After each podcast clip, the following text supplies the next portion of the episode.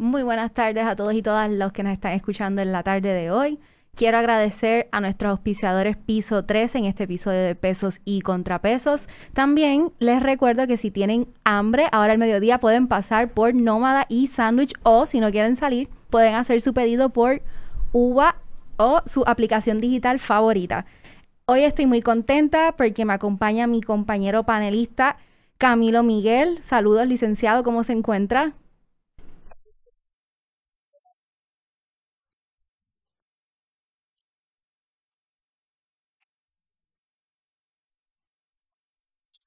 Y como invitado especial tenemos al profesor José Enrique Lefebre, profesor de Estudios Hispánicos y Humanidades de la UPR y quien también participa en el programa radial Vía Pública de la Fundación Roberto Sánchez Vilella y lo podemos escuchar a través de Radio Universidad a las 4 de la tarde. ¿Cómo está, profesor? Saludos. Muy bien, muy bien, muy contento de estar aquí. Un saludo a Verónica, un saludo a Camilo Miguel. Bueno, Camilo, y, tú nos dirás por qué estamos aquí, eh, qué vamos a hablar.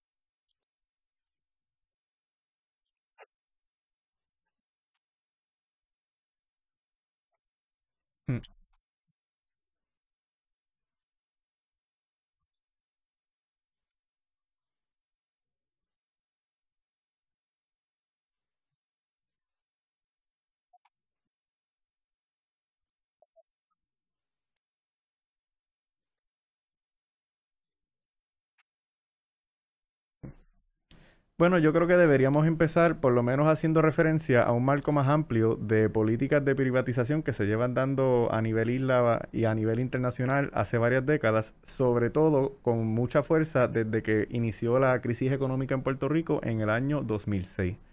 La privatización de servicios públicos, de agencias, de partes de corporaciones, la hemos visto a través de la privatización de los peajes bajo el gobierno de Fortuño, la privatización del aeropuerto eh, eh, que empezó con Fortuño y terminó con García Padilla, es algo entonces que hemos visto de manera recurrente en distintos espacios. Y en el caso de la Autoridad de Energía Eléctrica, aunque el contrato de Luma es el ejemplo más claro y contundente de privatización dentro de lo que es la Autoridad de Energía Eléctrica, no es el primer ejemplo de privatización aquí porque antes hubo contratos, existen contratos en la parte de generación de electricidad, como, eh, como con la compañía AI Answers, que tiene una eh, generadora a través de la quema de carbón. Hay varias compañías privadas en Palo Seco que generaban energía y se le vendían a la Autoridad de Energía Eléctrica. En la medida en que antes eso era algo que solo hacía la Autoridad de Energía Eléctrica, se puede también entender esto como una, la privatización de una parte del, eh, del servicio que ofrecía la Autoridad de Energía Eléctrica. Ha habido distintas razones por las que distintos sectores del gobierno y de la empresa privada han querido privatizar la Autoridad de Energía Eléctrica. Primero, de nuevo, dentro del marco más amplio eh, de políticas de privatización, hay un elemento ideológico que entiende que el Estado no debe ofrecer tantos servicios o no puede ofrecerlo de manera eh, lo suficientemente eficiente y por lo tanto debería parte o en, su totalidad pasar a manos privadas. Pero también hay varios intereses que se favorecen por la privatización, particularmente, eh, y esto no necesariamente es el caso de Luma, pero es lo que se había visto mucho en años anteriores, eh, intereses vinculados con la generación de electricidad a partir del gas natural, ¿no? En el caso de Luma, eh, hay varias cosas que hay que señalar. Primero, eh, esta privatización se da gracias a la Ley 24 del 2009, que conocemos como la Ley de Alianza Público-Privada, que es eh, del primer año de la gobernación de Luis Fortuño. Es a través de esta ley que se hizo la privatización de, de las autopistas, del aeropuerto, Así que ese es el marco que eh, posibilita este proceso. Y menciono esta ley porque hay un elemento muy polémico en esta ley y es que luego de que se hace la, digamos, la investigación y la búsqueda, inicial de posibles compañías que pudieran estar interesadas en correr un servicio, eh, y luego de seleccionada la compañía, el periodo en el que se redacta el borrador o los borradores del contrato es secreto. Eso está eh, en el mismo, eso está incluso escrito en la propia ley, de las APP. Por eso el actual director de las APP, Fermín Fontane, cuando se le critica al contrato de Luma haberse escrito a puerta cerrada, él dice, no, no lo hemos hecho a puerta cerrada. La selección de las compañías que luego formaron el consorcio de Luma se hizo público y como indica la ley, eh, luego estos detalles, por el bien del gobierno, por el bien de la empresa privada, se hacen, eh, se hacen secretos hasta que se tiene un primer borrador. Em, un detalle también importante de este panorama es, hasta hace poco, cuando se hablaba de privatizar en la Autoridad de Energía Eléctrica, se hablaba de privatizar en el área de generación. ¿Por qué? Porque usualmente ahí es donde era, digamos, más eh, costo efectivo para la empresa privada intervenir en la Autoridad de Energía Eléctrica. Ahora el caso de Luma es distinto. Eh, es la privatización de la transmisión y eh, de la transmisión de la energía. Y em, para muchas de las personas que tenemos una posición crítica de este contrato, eh, a nosotros nos parece que esto se debe precisamente a los, el número cambia, pero usualmente se dice como estimado, 10 mil millones de dólares en fondos federales que llegarán a Puerto Rico para eh, precisamente la Autoridad de Energía Eléctrica, para la transmisión eh, de la Autoridad de Energía Eléctrica, y un área que antes no estaba muy cotizada por, el sector privado, ahora resulta en este contrato eh, muy jugoso. disculpa que ya estoy entrando en parte del análisis, pero usualmente cuando se hablaba de la privatización, parte del discurso tenía que ver con algo real. El, el gobierno tiene una crisis económica, una crisis fiscal, hay que modernizar la corporación o la agencia que sea, el gobierno no tiene suficientes fondos y por lo tanto tenemos que de alguna manera buscar fondos privados para modernizar la industria. Eso es parte del... Ajá.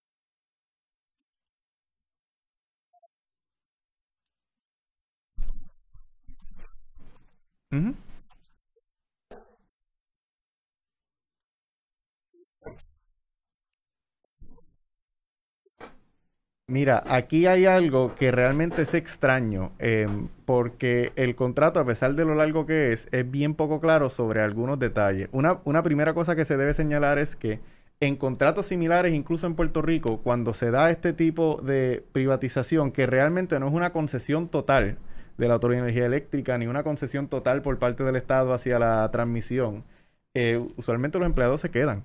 Hubo tres contratos de privatización de la Autoridad de Acueductos y Alcantarillados en las últimas tres o cuatro décadas. Eh, dos fueron con la misma compañía, con DEO. Los empleados de la autoridad se quedaban en la autoridad, incluso las uniones eran automáticamente reconocidas. Aquí ha habido un desplazamiento de, los empleados de la Autoridad de Energía Eléctrica que no corresponde al tipo de contrato que normalmente se hace, porque esto no es un contrato de concesión. Em, con respecto a las propiedades, esto también es bien poco claro y aunque uno podría decir, bueno, eh, transmisión, eso es cablería y eso, es, un poquito más complejo porque por ahora eh, esto es un debate, esto todavía es un debate eh, y el gobierno y Luma no han hecho muy claro qué es lo que va a ocurrir. Como el contrato establece que la servidumbre de paso se le pasaría a Luma por lo que dure el contrato, eso significaría, que hay grandes cuerpos de agua y terrenos adyacentes que pasarían a Luma, ¿verdad? Un poquito de historia, disculpen, ¿verdad? Eh, antes de la Autoridad de Energía Eléctrica existía la Autoridad de Fuentes Fluviales, que se creó en el 1941, ¿no? Eh, la Autoridad de Fuentes Fluviales fue creciendo primero eh, a través de creando la creación de más hidroeléctricas, ¿no? Se generaba electricidad a partir del agua y comprando las pocas compañías privadas que habían de energía eléctrica, que era que una estaba en Mayagüez, otra en Ponce, otra en San Juan, ¿verdad? Y fuera de eso no había energía eléctrica realmente.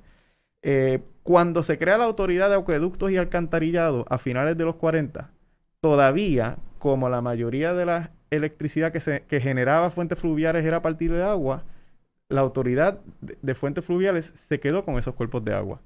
Hay unos estimados ahora mismo que dicen que la Autoridad de Energía Eléctrica eh, de alguna manera posee, eso no necesariamente sea el mejor, eh, la mejor, la, palabra más precisa legalmente, pero se le concede el cuido de un 60% de los cuerpos de agua en Puerto Rico, eh, un total de 11 embalses. Em, y los terrenos adyacentes porque se consideran em, em, caminos de paso. No se sabe, el contrato no indica qué puede pasar con esos terrenos. Una preocupación que han tenido algunos sectores es que un ejemplo, de la misma manera que existe Prepanet, que es una subsidiaria de la Autoridad de Energía Eléctrica que trabaja las comunicaciones adentro de la Autoridad de Energía Eléctrica, se pudiera crear un tipo de subsidiaria, quizá para, bueno, alquilar los terrenos, hacer ciertas excursiones, em, que, eh, que, en principio no es malo. De hecho, hubo una propuesta, eh, ay, de un economista cuyo nombre no recuerdo, pero me parece que su apellido era Herrero, eh, hace dos décadas precisamente para que todavía bajo la Autoridad de Energía Eléctrica se pudiera hacer algo y, fuese todavía compatible con el ambiente. Ahora mismo, eh, eso es un misterio. No sabemos qué va a pasar realmente con estos terrenos. Y otra cosa que yo estaba leyendo así por encima en el contrato es que hablaba de que le permite a Luma crear gravámenes sobre propiedades de prepa, pero que tampoco eso queda muy claro. O sea, como que cuáles son esas propiedades y hasta qué extremo. O sea, son embargo se trata de un embargo de propiedades, embargo de cuentas, como que no sé si tiene conocimiento de eso que nos pueda como explicar, porque es que me pareció, un, ¿sabes? Es un gran poder que se le está concediendo a Luma. Así es, el contrato de Luma, a pesar de lo largo que es, es muy impreciso, eh, con detalles así, muy impreciso. Em, y em, hay cierta eh, escepticismo, cierto escepticismo con el alcance del contrato, precisamente porque se entiende que se ha escrito eh, favoreciendo casi exclusivamente a una de las partes del contrato. ¿no? Ahorita estábamos hablando de que una de las razones por las que ciertos sectores favorecen eh, o podrían favorecer la privatización de ciertos servicios es que se requiere fondo privado. Y en este caso, el Luma Energies está eh, literalmente, eh, no está ni dando un centavo, ¿no? aparte de los 10 mil millones, ajá, aparte de los 10 mil millones de fondos federales que estarán llegando eh, post María, estos son fondos federales post María, el contrato establece que del gobierno de Puerto Rico se les estaría entregando unos 1.500 millones a lo largo de 15 años. Eso se supone que vaya escalando poco a poco hasta llegar a los 150 millones, aunque eso habrá que verlo porque este año ya se han, ya se les han desembolsado más de 159 millones y Luma no estaría eh, comprometiendo realmente su, su, capital, su poder adquisitivo. Eh, los empleados gerenciales eh, estarían como ahora, los estaría pagando el Estado y los demás empleados tendrían que ver ya con el cobro de, de la energía. Y sobre empleados pasados, decía que se les iba a dar prioridad, pero que no se garantizaba que se les fuera a contratar. ¿Dónde deja esto los derechos laborales, los acuerdos de la, de la Unión? Como que... Ah, Así es. Hubo, hubo la, la ley que... Eh, eh, existe la ley de alianzas público-privadas que le abre el espacio a este tipo de privatización.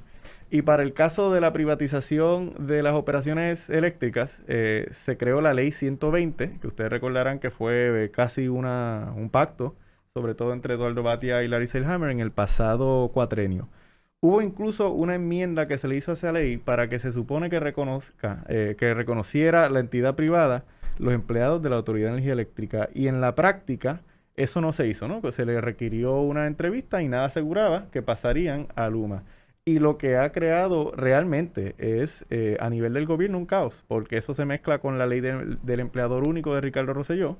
Y como son empleados permanentes del gobierno, tuvieron que reubicarlos, ¿no? El caos de dos semanas antes de que empezara Luma, de que esos empleados tuviesen que ser reubicados a lo largo de la isla, es parte de, este problema, ¿no? Hubiese sido más fácil que Luma aceptara estos mismos empleados, aceptara ese peritaje hubiese sido incluso mejor para los servicios que están ofreciendo, que han sido muy detrimentales en las primeras semanas.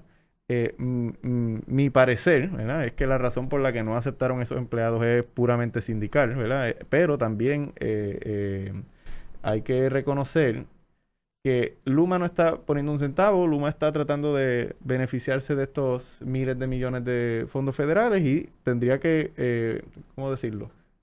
Eh, ganaría un poquito menos si tuviera que trabajar con el convenio colectivo de la, de la, de la UTIER, que es muy complejo, que, que incluye una, un sistema, sistema de retiro, ¿no?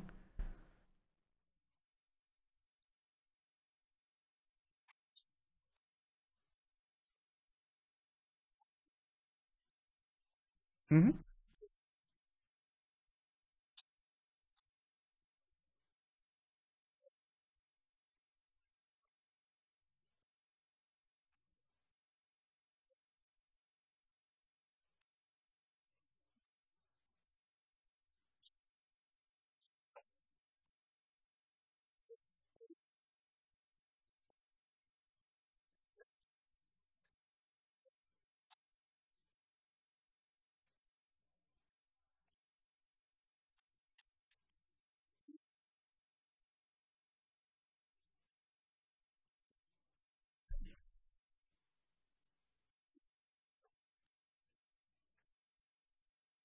Bueno, pero aquí, aquí interrumpo yo para decir que, que los celadores arriesgan su vida todos los días en su trabajo, ¿me entiendes? Un trabajo muy peligroso. Yo en mi oficina allí en Guaynabo no, no corro el mismo riesgo que estas personas, pero yo dejaré que el profesor aborde más en este particular.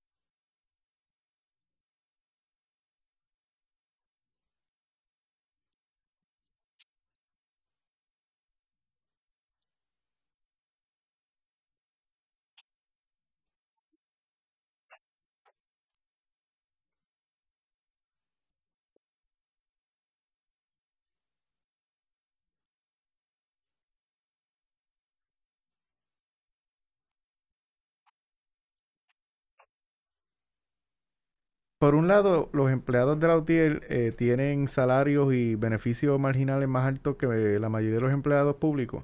Por otro lado, y esto tiene que ver parte con el problema que estamos viendo ahora con Luma, cuando se compara con los salarios que se dan para los mismos trabajos en Estados Unidos, todavía son bastante bajos, a nivel de que eh, yo no sé si ustedes recuerdan, esto quizás fue a finales del año pasado, a inicios de este, Luma abrió escuelas de celadores para entrenar a celadores y tener una plantilla más alta.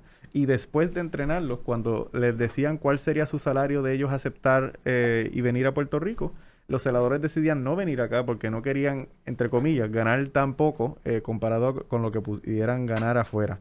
Sobre la intervención más allá de lo estrictamente laboral de la UTIEL, yo creo que eso eh, eso tiene dos, eh, hay, dos maneras de verlo, ¿no? Porque lo, entre comillas, lo peor del país y lo, y lo peor de la política partidista está en todos los espacios en los que uno tiene. Y uno ve que, por ejemplo, en los partidos principales, por muchos años también la mayoría de los donantes eran empleados de la Autoridad de Energía Eléctrica. Eh, pero por otro lado, hay que ver otras cosas. ahora mismo, una de las preocupaciones que hay con Luma es obstaculizaría la meta de 100% de generación de energía renovable para el 2050. Aun cuando ellos no trabajan la generación, pues evidentemente al ellos trabajar la transmisión eh, y difusión de la energía, eh, si hubiese alguna propuesta como la de Queremos Sol, de placas solares encima de los edificios que le pertenecen al gobierno, se tendría que crear una infraestructura distinta eh, de transmisión. Es una propuesta que realmente está fuera del, espacio estrictamente sindical y está endosada por la UTIER. Hay, eh, hay varios, eh, varios elementos extrasindicales, políticas, donde realmente la UTIER también se alinea con algunos de los elementos más cercanos a las preocupaciones ambientales del país. Hay, un poco, hay un poco de todo, pero definitivamente eh, yo creo que la razón por la no aceptar a estos empleados es por la complejidad eh, política, sindical y del, y del, y de la, del convenio colectivo de Lautier. Y también eh, Lautier se ha enfrentado a, a, a, pesar de que tiene muchos miembros que participan tanto del PPD como del PNP, en distintas ocasiones se ha enfrentado a estos gobiernos y también a la Junta de Control Fiscal. Y la Junta, la Junta tiene buena memoria.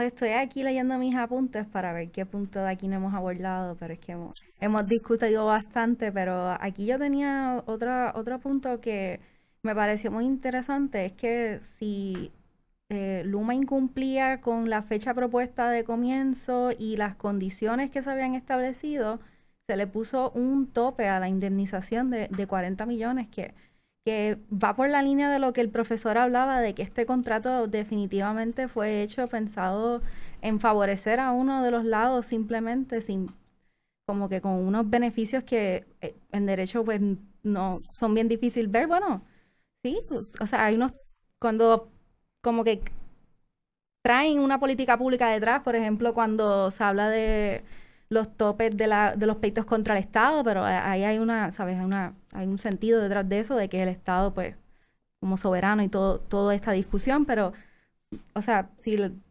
daño fue mayor, ¿por qué ponerle un tope, me entiendes?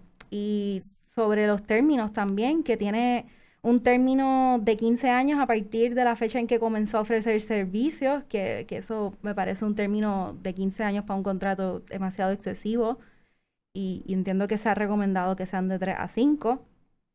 Entonces mi pregunta sería sobre la cancelación del contrato, de, del por qué no se cancela y si el cancelarlo eh, costaría más dinero del que se perdería si se mantiene tal cual está aprobado el contrato o, o, qué usted piensa sobre este particular. Eh, antes de que llegara el primero de junio, también hubo varias propuestas de enmiendas al contrato. Algunas tenían que ver con asumir los empleados de la Autoridad de Energía Eléctrica, otras enmiendas que tuviesen que ver con otros elementos técnicos. Y eh, Luma, el consorcio Luma, ¿no? que es la, unión de, de, dos, eh, de dos compañías, siempre se negaba las enmiendas. Yo tengo la impresión de que Luma no quisiera muchas enmiendas o muchos obstáculos para poder eh, beneficiarse de esos miles de millones que llegarían. Ahora, después del primero de junio, un poquito más difícil, hay varias maneras de, ver una posible anulación del contrato. Eh, primero, el único obstáculo, entre comillas, porque realmente cuando se escribió el contrato uno no pensaría que esto sería un obstáculo, eh, para la operación de Luma es que tenían que demostrar que podían operar la Autoridad de Energía Eléctrica. Y por eso es que el problema de la cantidad de empleados eh, es tan crucial. Mi impresión es que ha, quedado demostrado que el primero de junio no podían entrar a operar la, la Autoridad de Energía Eléctrica.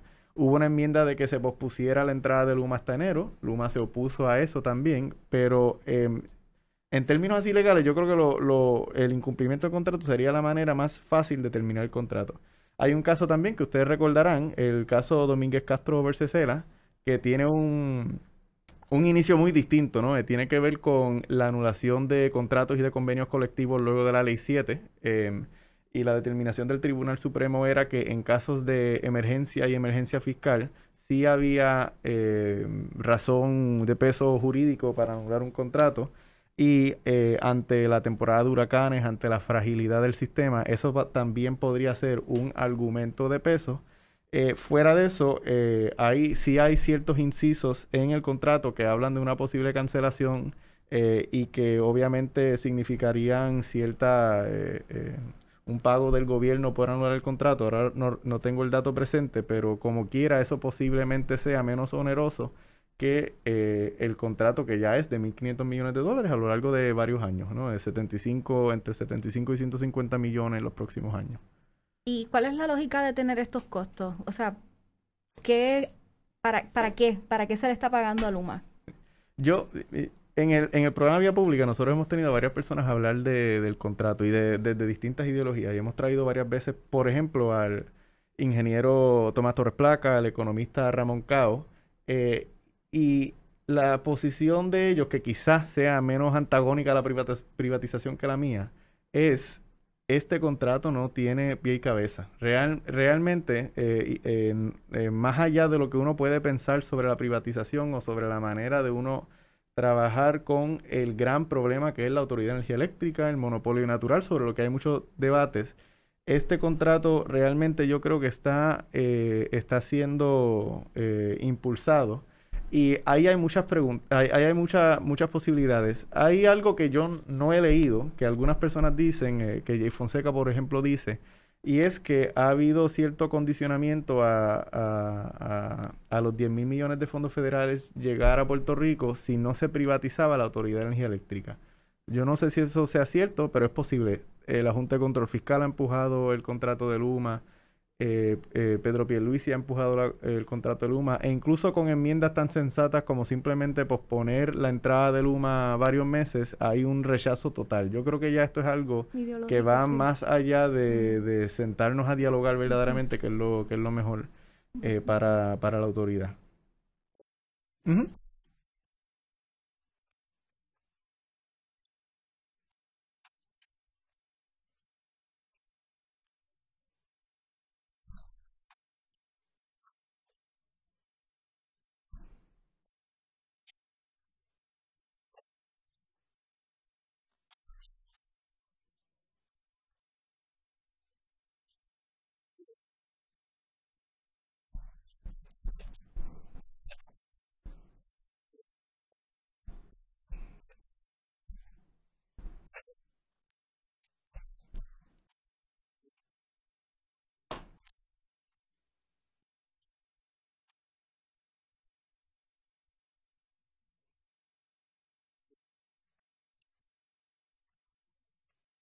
Sí.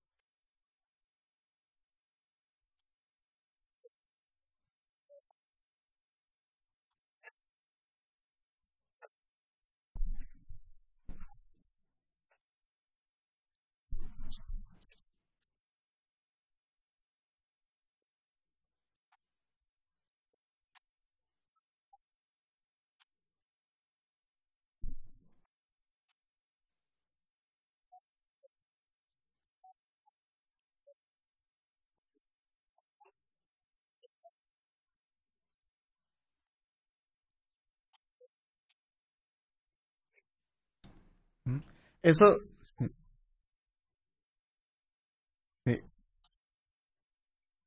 Yo estoy de acuerdo con mucho de lo que has dicho y em, en el marco más amplio, no solo están llegando 10 mil millones de fondos federales luego del huracán María, hay, de nuevo, el estimado puede cambiar, pero digamos, siendo conservadores, unos 60 mil millones de fondos federales que estarían llegando luego de, esa tragedia colectiva que fue el huracán María.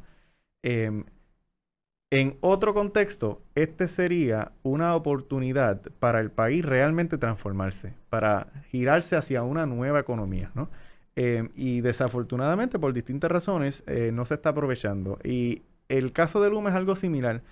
Con 10.000, eh, el, la propuesta Queremos Sol, me refiero a la propuesta porque cada vez que hablo con gente de Queremos Sol me dicen, no somos un colectivo, somos una propuesta. Así que em, ellos, eh, y disculpen que no tengo el número ahora, lo he olvidado, pero ellos han hecho el estudio de cuánto requeriría eh, su plan de, de, de placas solares en, en, en, los techos de los edificios públicos y la, el trabajar la, la transmisión, y es menos de 10 mil millones. Eh, en otras manos, eh, los miles de millones de fondos federales serían una manera de resolver el problema actual de la infraestructura. Todo indica, y de nuevo, eh, Wayne Stensby, el director de Luma, es muy escueto con sus, con sus pronunciamientos, pero por ahora lo que a nosotros nos parece es que con estos fondos lo que se va a hacer es reconstruir el modelo que nosotros ya hemos visto que, que no, es, no es efectivo. En un momento fue efectivo. Eh, eh, como ustedes saben aquí, la generación de la, electricidad es sobre todo en el sur y ciertas generadoras en el norte y se retransmite a lo largo de la isla. La propuesta eh, de Queremos Sol es, mucho más descentralizada, se genera en distintos lugares de la isla y, se y así también se puede, eso puede facilitar ciertos procesos de transmisión. Estamos desaprovechando esa oportunidad y desafortunadamente vamos a ver lo mismo que pasaba antes de la privatización, estos dolores individuales, humanos que estás describiendo, eh, y en el mejor de los casos muchas veces lo que hay es una respuesta puramente individual. La respuesta individual puede ser yo irme del país, yo desconectarme de la red y tener placas solares, que no es algo que critico, es algo que se hace porque realmente la situación está crítica. Em, pero colectivamente el contrato de Luma podría también significar una oportunidad no aprovechada. Y, eso que todavía no hemos hablado de los posibles aumentos de costo, esto es todavía un poquito más tétrico. Eh, Ramón Cao hizo un estudio eh, con respecto a las alzas, no sobre Luma, esto fue antes, sobre el, eh, el plan de reestructuración de deuda de la Autoridad de Energía Eléctrica, los 9 mil millones y cómo se estaba haciendo el plan para reestructurar, que implica un aumento eh, del kilovatio por hora de 4.2 centavos. El estudio de Ramón Cao indicaba que a la larga eso podía hacerle el negocio tan insostenible a pequeños y medianos comerciantes que eso pudiera redundar en la pérdida, y este fue el número, y lo recuerdo bien porque ayer, ayer lo entrevistamos, de 171 mil empleos. Para que ustedes tengan una idea, en los últimos 15 años se han perdido 200 mil. O sea que esto sería casi eh, redoblar la pérdida de empleos. Esto es solo hablando del actual plan de reestructuración de deuda.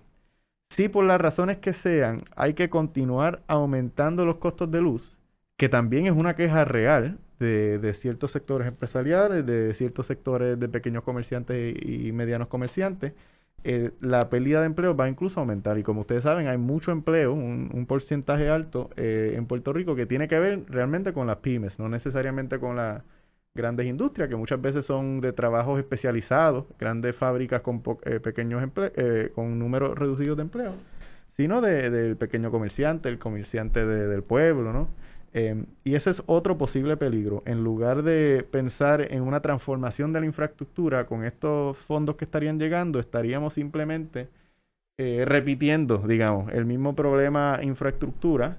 Ahora en manos privadas, pero igual, ¿verdad? Se, eh, eh, se pudiese haberse mantenido quizá público y los gobiernos de turno hubiesen retornado a lo viejo y no movernos hacia la dirección que aquí yo creo que sí hay un consenso, a la dirección hacia, hacia la que el pueblo quiere irse, que es hacia la energía renovable. Y hay además, ¿verdad? Y esto quizás sea un tema eh, tangencial. Eh, el gas nosotros lo tenemos que importar. El petróleo nosotros lo tenemos que importar. La importación de gas y petróleo es un negocio para ciertos sectores. El sol, el, sol el viento y el agua, eso aquí nosotros lo tenemos. Eh, em, sería hasta un proceso de, autonomía energética, ¿no? De la misma manera que nosotros, eh, eh, creo yo que en esto también hay un consenso en el país después de muchos años que no lo hubo, eh, de la misma manera que nosotros queremos desarrollar algún tipo de agricultura saludable, particularmente después de la experiencia de María, nosotros también queremos energía sostenible que sea del país, que no requiramos de intermediarios que estarían también naturalmente, ¿verdad? No lo digo negativamente, estarían también buscando algún tipo de ganancia, sería a través de los recursos que naturalmente le llegan a la isla.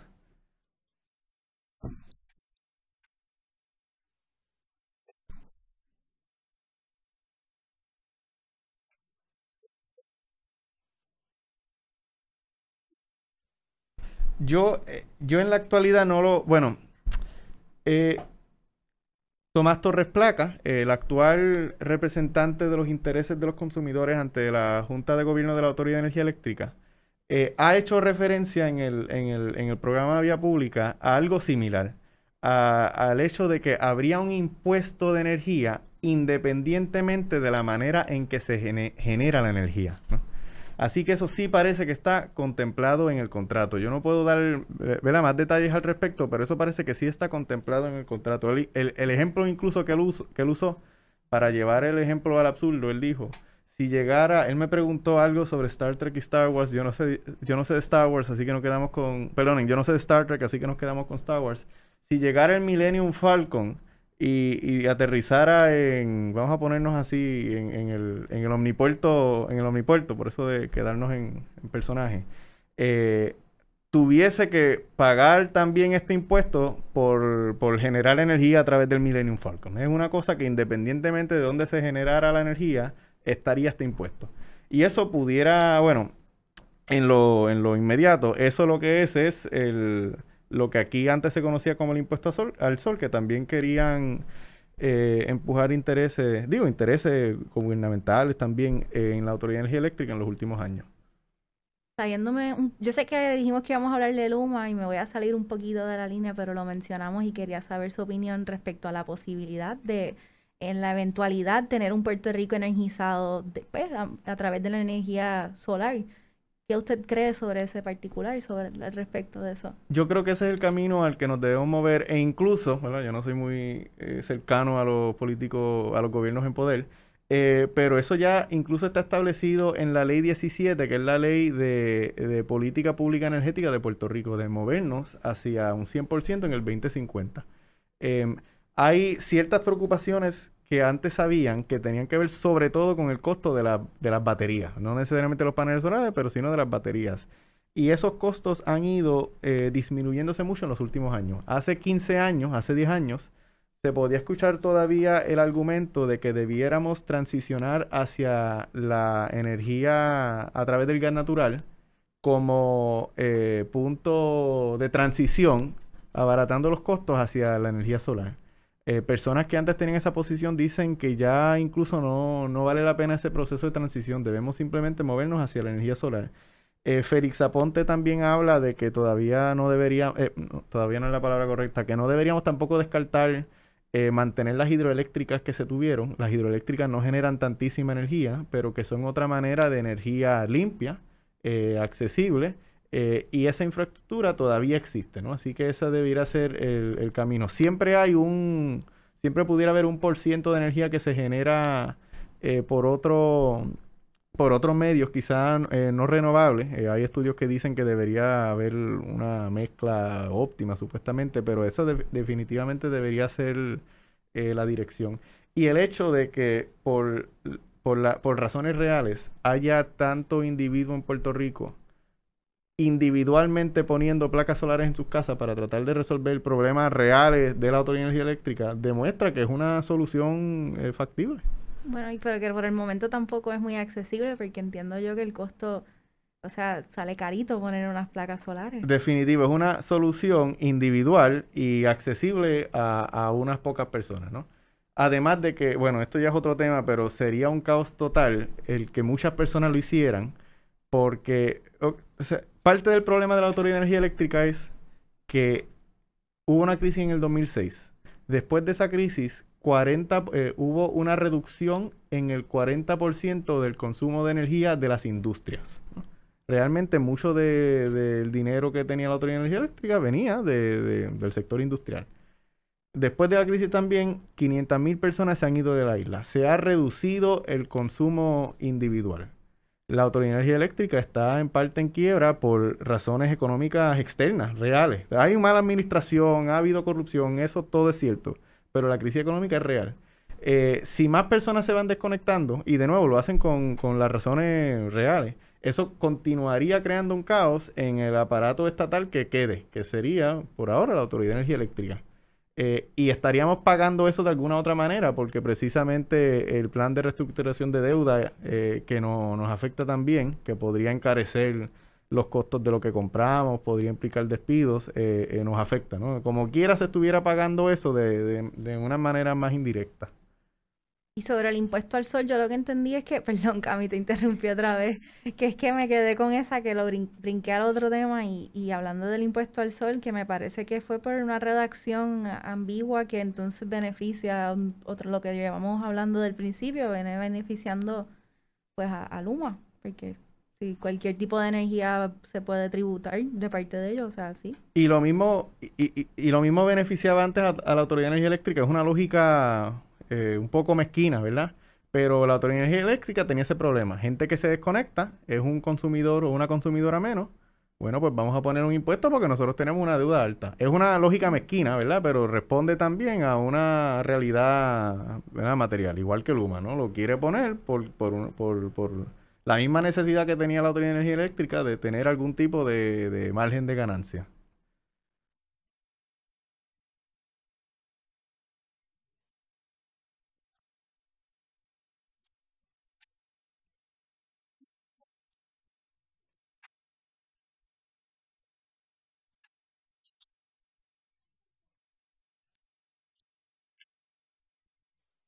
Yo cada vez que tengo vuelvo a hablar del tema del agua y la Autoridad de Energía Eléctrica. Ahorita ya hablé, pero todavía hay algunas cositas que quisiera señalar. Eh, precisamente por la cantidad de agua que custodia la Autoridad de Energía Eléctrica y que ahora está en manos de Luma, eh, podríamos ver un aumento en el costo del agua. ¿Por qué? Porque al día de hoy es eh, la Autoridad de Energía Eléctrica quien le vende mucha agua a la Autoridad de Acueducto y Alcantarillado.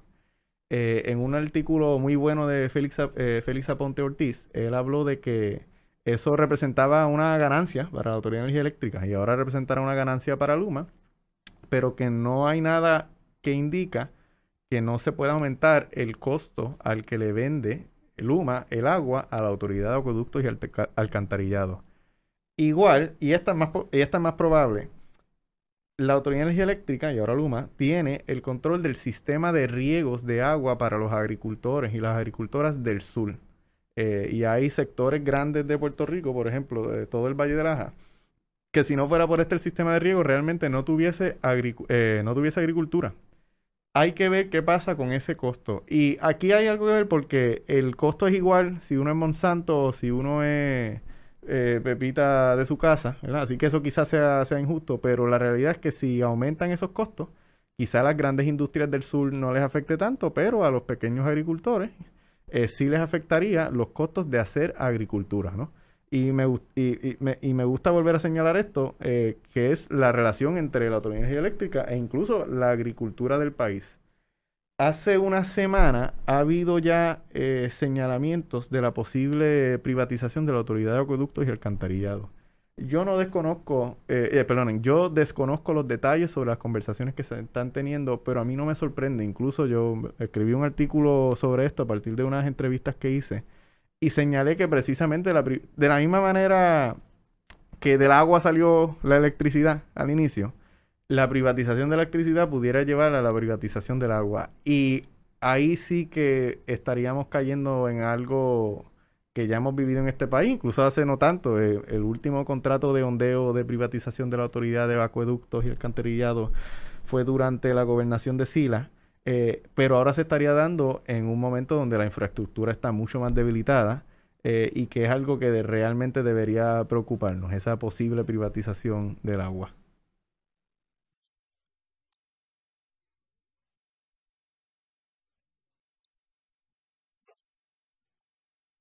Nada, agradecida profesor por su tiempo, por conversar con nosotros y con nosotras. Eh, le quiero dar las gracias a nuestros auspiciadores, Piso 13, Nómada y Sandwich. Y gracias Camilo Miguel por acompañarme en este segmento de peso y contrapeso.